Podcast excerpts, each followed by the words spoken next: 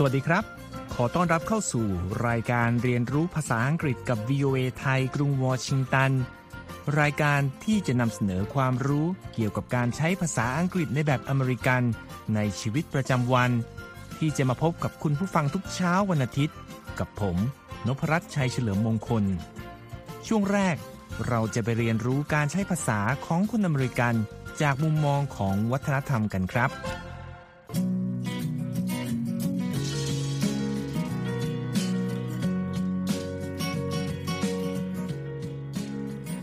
วันนี้เรามาพูดถึงประสบการณ์การนั่งรับประทานอาหารที่สหรัฐกันบ้างดีกว่านะครับ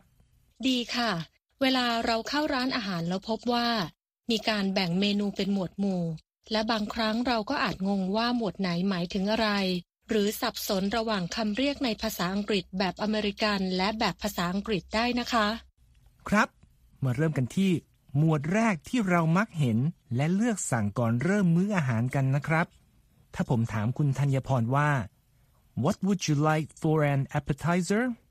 จะเข้าใจว่าอย่างไรครับ ก็เข้าใจว่าคุณนพรัตน์ถามดิฉันว่า ต้องการทานอะไรเป็นอาหารจานเรียกน้ำย่อยไงคะ อาหารหมวดนี้ในภาษาอังกฤษที่อ่านว่า appetizer สะกดดังนี้ค่ะ a p p e t i z e r appetizer หมายถึงอาหารจานแรกหรือแรก ๆ ที่เราสั่งมาเสิร์ฟบนโต๊ะอาหารนะคะ แล้วถ้าผมถามว่า Would you care for some starters ล่ะครับ ก็เป็นคำถามเดียวกันนะคะ ว่าจะทานอาหารเรียกน้ำย่อยไหมคำว่า starter ที่สะกด s t a r t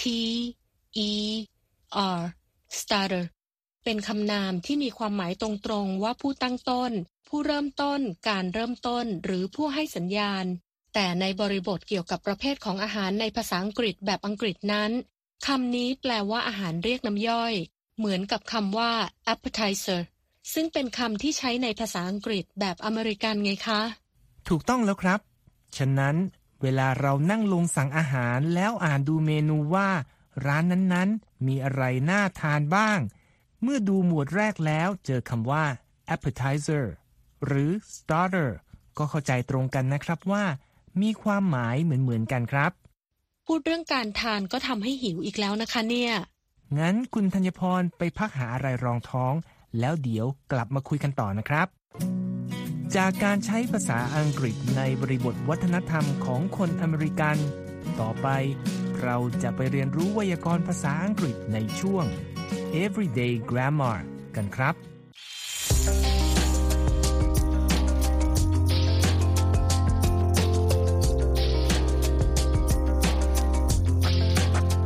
สำหรับช่วง Everyday Grammar ในวันนี้ เราจะไปดูภาษาที่ใช้ในการพูดถึงวันเกิดกันครับ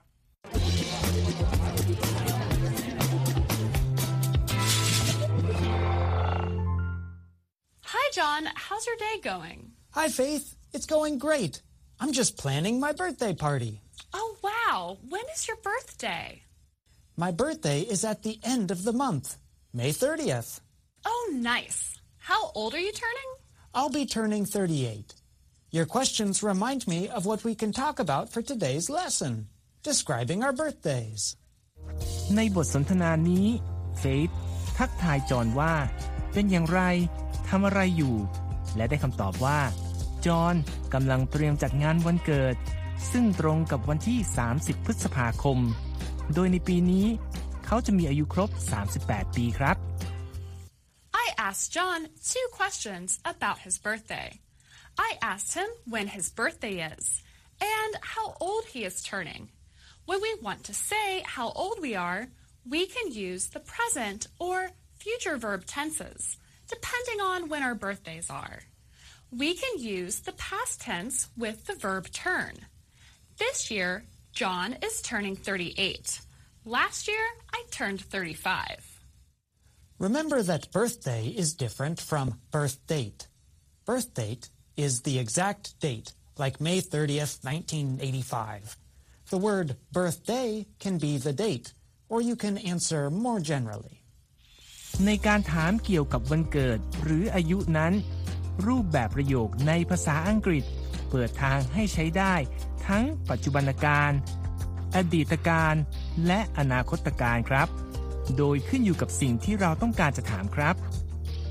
เช่น ในกรณีของรูปปัจจุบันการนั้น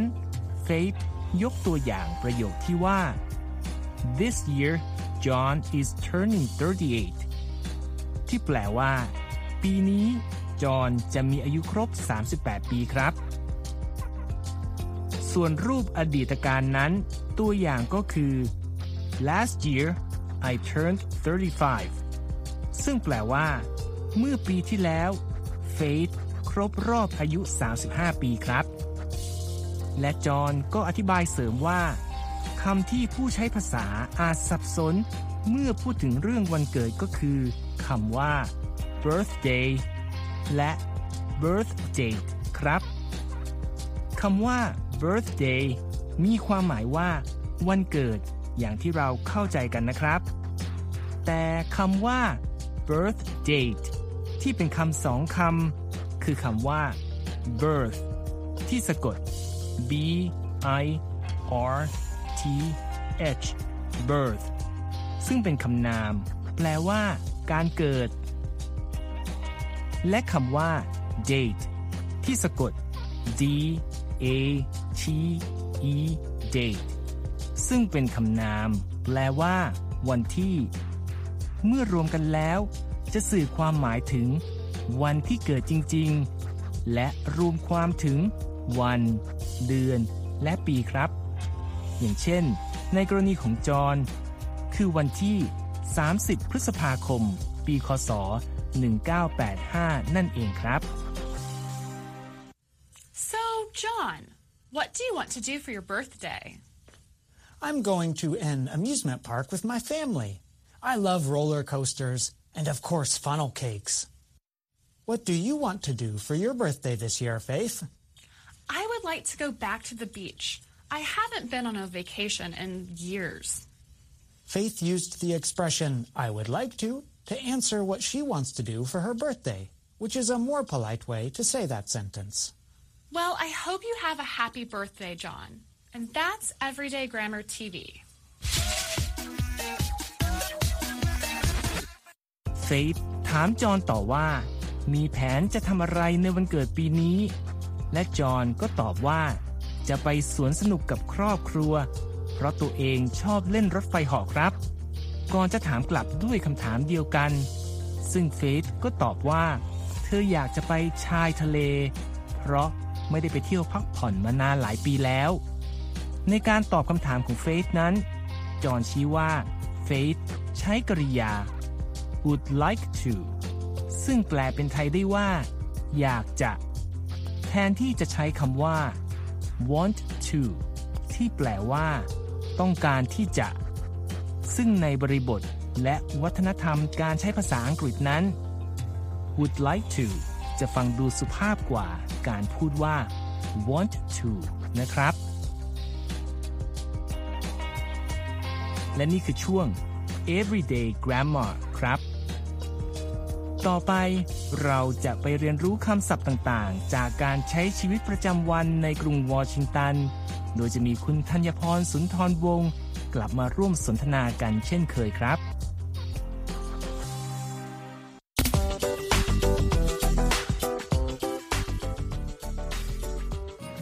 วันนี้เราจะไปลองทำกิจกรรมสบายๆ แบบไม่ต้องเดินมากมาย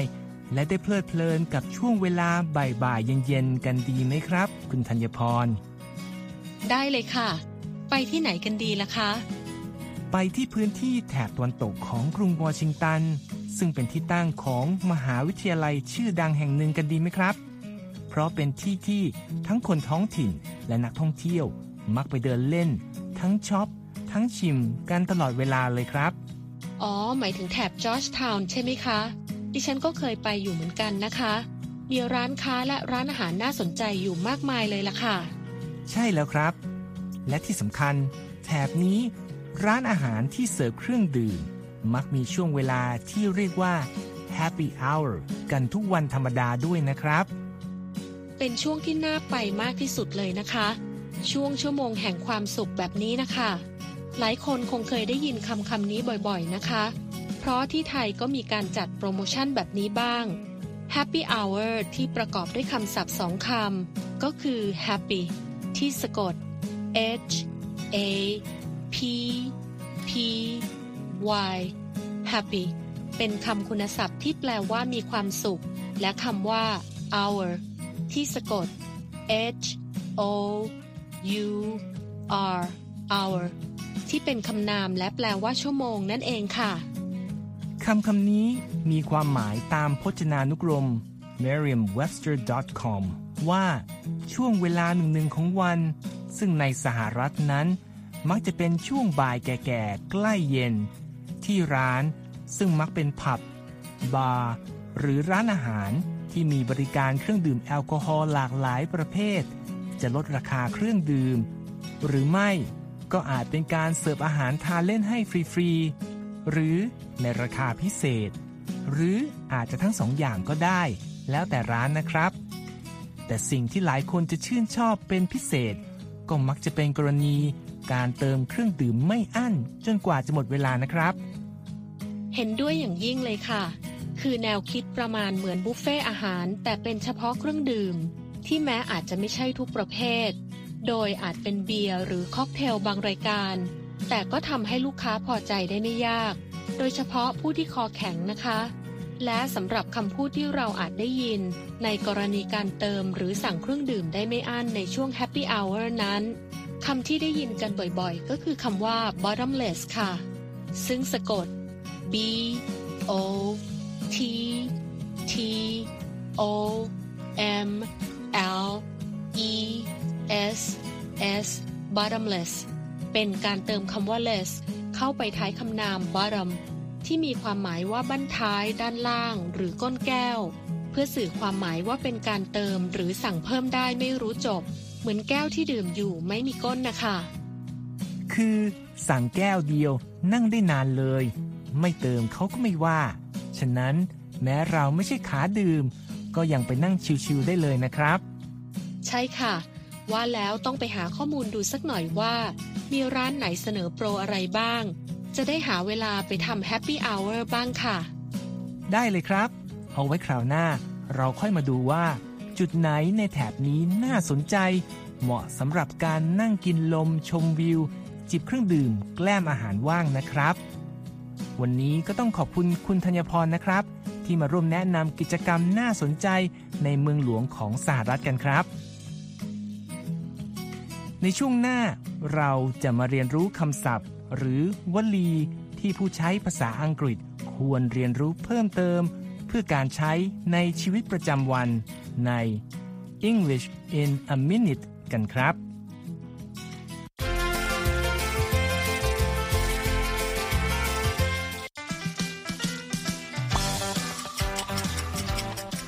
Welcome to English in a Minute.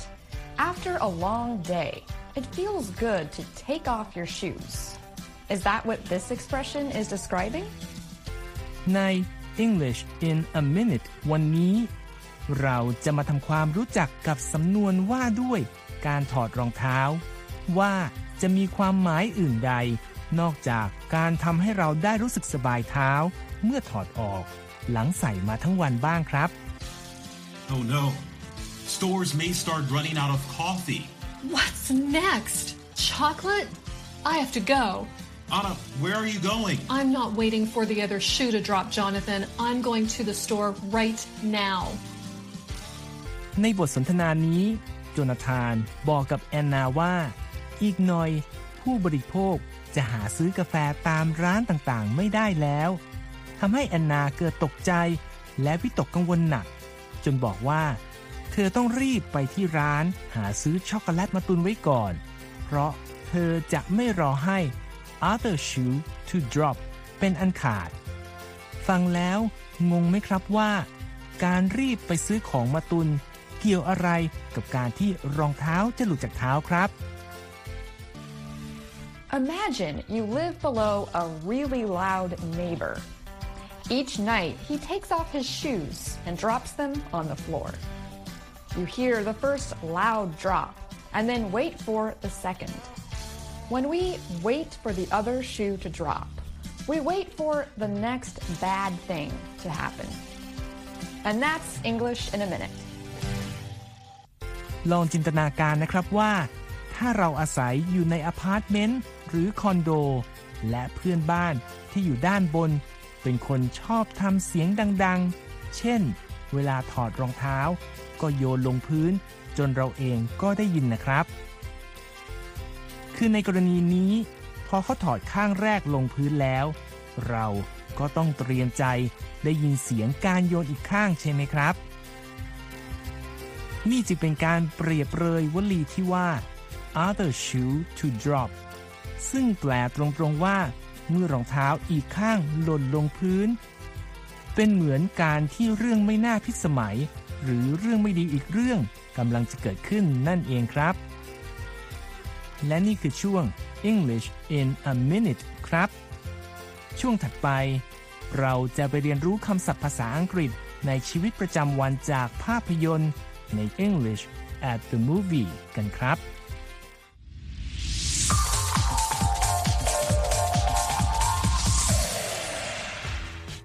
Welcome to English at the Movies, where we teach you American English heard at the movies. Our saying today is give him a break from the movie The Stray. This film is about a busy father who is not spending enough time with his son. After realizing he needs to be a better father, he plans on taking his son and his friends on a camping trip. Listen for the expression, give him a break. Wondering if your son would like to go backpacking with me and my boy. I don't need you to help me make friends. He's trying. He really is. Um, can you just give him a break? สำหรับ English at the movie ซึ่งเป็นช่วงที่เราจะพาทุกท่านไปเรียนภาษาอังกฤษจากภาพยนตร์อเมริกันกันครับ สำนวนที่เราจะพูดถึงในวันนี้คือ give him a break ซึ่งมาจากภาพยนตร์เรื่อง The Stray ภาพยนตร์เรื่องนี้ เล่าเรื่องราวเกี่ยวกับคุณพ่อที่งานยุ่งมาก จนไม่มีเวลาให้ลูกชายของตัวเองสักเท่าใดครับ แต่หลังได้สำนึกว่า ตัวเอง ควรจะเป็นพ่อที่ดีเสียทีเขาก็วางแผนพาลูกชายและเพื่อนๆ ไปตั้งแคมป์กันครับ ลองฟังบทสนทนาต่อไปนี้ และรอฟังสำนวนที่ว่า give him a break ดูนะครับ Wondering if your son would like to go backpacking with me and my boy. I don't need you to help me make friends. He's trying. He really is. Um, can you just give him a break? So, what do you think give him a break means? Is it break up with him or give him a chance? ได้ฟังดูแล้วคิดว่า give him a break มีความหมายว่าอะไรครับ A เลิกกับเขาสิทีเถอะ หรือ B ให้โอกาสเขาสักครั้งเถอะ Listen again. Did you have the right answer? ลองไปฟังดูอีกครั้งนะครับ Wondering if your son would like to go backpacking with me and my boy. I don't need you to help me make friends. He's trying. He really is. Um, can you just give him a break? Give him a break means give him a chance. In the movie, the son is upset with his father and rejects his dad's efforts to make things better. When his mother says, give him a break, she means stop treating your father in such a tough way and give him a chance. If you are upset with someone, maybe it is time you gave them a break. And that's English at the movies. สำนวน give him a break มีความหมายว่า ให้โอกาสเขาอีกสักครั้งเถอะ โดยในภาพยนตร์เรื่องนี้ ตัวลูกชายรู้สึกผิดหวัง และไม่พอใจกับตัวคุณพ่อ และไม่สนใจความพยายามของพ่อ ที่จะแก้ไขสถานการณ์ให้ดีขึ้นครับ จนเมื่อคุณแม่พูดกับลูกชายว่า give him a break ที่มีความหมายว่า จงหยุดทำไม่ดีกับพ่อได้แล้ว และให้โอกาสเขาสักครั้ง ดังนั้น ถ้าคุณรู้สึกไม่พอใจใครบางคน บางที คุณอาจจะลองให้โอกาสคนคนนั้นสักครั้งบ้างนะครับ และนี่คือช่วง English at the movie ครับ ในครั้งหน้า เราจะมีคำศัพท์อะไรจากภาพยนตร์คลาสสิกเรื่องไหนของอเมริกามานำเสนอ ติดตามให้ได้นะครับ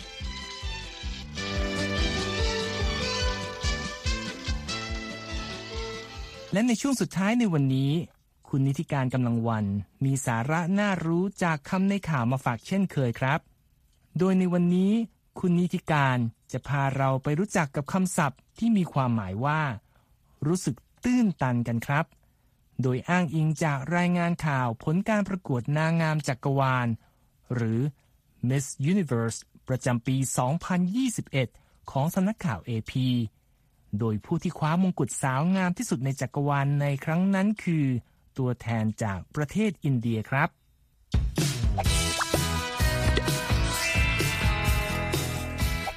สวัสดีค่ะ กลับมาพบกับคำในข่าวสัปดาห์นี้นะคะ การประกวด Miss Universe ครั้งที่ 70 เมื่อสุดสัปดาห์ที่ผ่านมาฮานาสันทูสาวงามจากอินเดียในวัย 21 ปี เอาชนะสาวงามจาก 80 ประเทศทั่วโลกคว้ามงกุฎ Miss Universe ให้อินเดียได้สำเร็จในรอบ 21 ปี ตามรายงานของสำนักข่าว AP นะคะ ซึ่งคำในข่าวสัปดาห์นี้ค่ะ ขอเสนอคำว่า overwhelmed จากเนื้อหาในข่าวนี้ที่ว่า Sandu said she was feeling overwhelmed because it's been 21 years since India got Miss Universe crown and it's happening right now หมายความว่า สันทูกล่าวว่าเธอรู้สึกตื้นตัน เพราะเป็นเวลา 21 ปีแล้วที่อินเดียเคยคว้ามงกุฎ Miss Universe และนี่คือสิ่งที่เกิดขึ้นอีกครั้งในตอนนี้ค่ะ คำว่า overwhelmed ในข่าวนี้ทำหน้าที่เป็นคำคุณศัพท์นะคะ แปลว่ารู้สึกตื้นตันค่ะ มาต่อกันที่คำว่า overwhelming คำนี้เป็นคำคุณศัพท์เหมือนกันค่ะ แต่ให้ความหมายว่าที่มากมายและรุนแรงเกินต้านหรืออย่างล้นหลามค่ะ ไปดูการใช้คำว่า overwhelming ในประโยคกันค่ะ ตัวอย่างเช่น The local politician receives overwhelming support from her constituents due to her successful economic policy หมายความว่านักการเมืองท้องถิ่นได้รับแรงสนับสนุนอย่างล้นหลามจากผู้มีสิทธิ์เลือกตั้ง เนื่องจากนโยบายเศรษฐกิจที่ประสบความสำเร็จของเธอค่ะ wow. คำว่า overwhelmed และคำว่า overwhelming สองคำนี้มีรากศัพท์มาจากคำว่า overwhelm ซึ่งเป็นคำกริยานะคะ แปลว่าถาโถมหลั่งไหลมาอย่างมากมาย หรืออาจแปลได้ว่าเอาชนะก็ได้ค่ะ ไปดูการใช้คำว่า overwhelm ที่ให้ความหมายว่าถาโถมหลั่งไหลมาอย่างมากมายในประโยคกันค่ะ ตัวอย่างเช่น The storm causes heavy flooding that overwhelms the levee at the village หมายความว่าพายุทำให้เกิดน้ำท่วมหนักหลั่งไหลเข้าท่วมแนวกั้นน้ำที่หมู่บ้านค่ะ ทีนี้มาดูคำว่า overwhelm ที่ให้ความหมายว่าเอาชนะในประโยคกันค่ะ ตัวอย่างเช่น The protesters come in thousands and overwhelm security officers who are trying to block their push toward the government headquarters หมายความว่า ผู้ประท้วงบุกเข้ามาหลายพันคน เอาชนะเจ้าหน้าที่ความมั่นคงที่พยายามขัดขวางการบุกมาที่อาคารที่ทำการรัฐบาลค่ะ ถ้าเป็นคำวิเศษขยายกริยานะคะ เราจะใช้คำว่า overwhelmingly ซึ่งแปลว่าอย่างมากมายล้นเหลือค่ะ ไปดูการใช้คำนี้ในประโยคกันค่ะ ตัวอย่างเช่น The sales number from the 12 to 12 event are overwhelmingly good. We should expect generous bonus this year. หมายความว่า ตัวเลขยอดขายช่วงกิจกรรมวันที่ 12 เดือน 12 ดีอย่างล้นเหลือ เราควรคาดหวังโบนัสก้อนโตได้เลยละปีนี้ แถมท้ายกันด้วยคำว่า underwhelmed คำนี้เป็นคำคุณศัพท์นะคะ แปลว่าเฉยๆไม่ค่อยน่าประทับใจ หรืออาจแปลได้ว่ารู้สึกงันๆค่ะ ไปดูการใช้คำนี้ในประโยคกันค่ะ ตัวอย่างเช่น Honey you seem underwhelmed by my Christmas tree's decoration it's a lot of work you know หมายความว่าที่รัก คุณดูเฉยๆ กับการตกแต่งต้นคริสต์มาสของฉันจัง มันเป็นงานที่หนักมากนะรู้ไหมส่งท้ายคำในข่าววันนี้ค่ะ ด้วยคำคมจากพอลรัตนักแสดงชายเจ้าของบทแอนแมนและเจ้าของตำแหน่งผู้ชายที่เซ็กซี่ที่สุดแห่งปี 2021 ตามการจัดอันดับของนิตยสาร People Magazine ซึ่งเคยกล่าวเอาไว้ว่า There's a lot of people I would be more than a little overwhelmed by and thrilled to work with หมายความว่ามีผู้คนมากมายที่ผมรู้สึกยิ่งกว่าตื้นตันและตื่นเต้นมากที่จะได้ร่วมงานด้วย เอาละค่ะ หมดเวลาสำหรับคำในข่าวสัปดาห์นี้แล้วนะคะ แล้วกลับมาเรียนรู้คำศัพท์ใหม่ๆ กับคำในข่าวได้ในครั้งต่อไป วันนี้ลาไปก่อน see you later สวัสดีค่ะ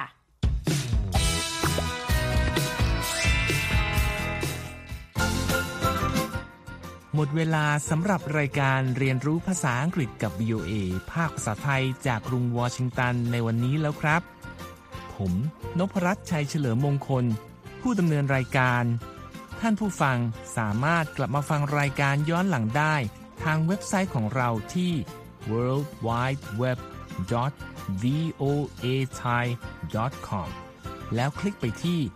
เรียนภาษาอังกฤษกับ VOA ไทยสำหรับวันนี้ สวัสดีครับ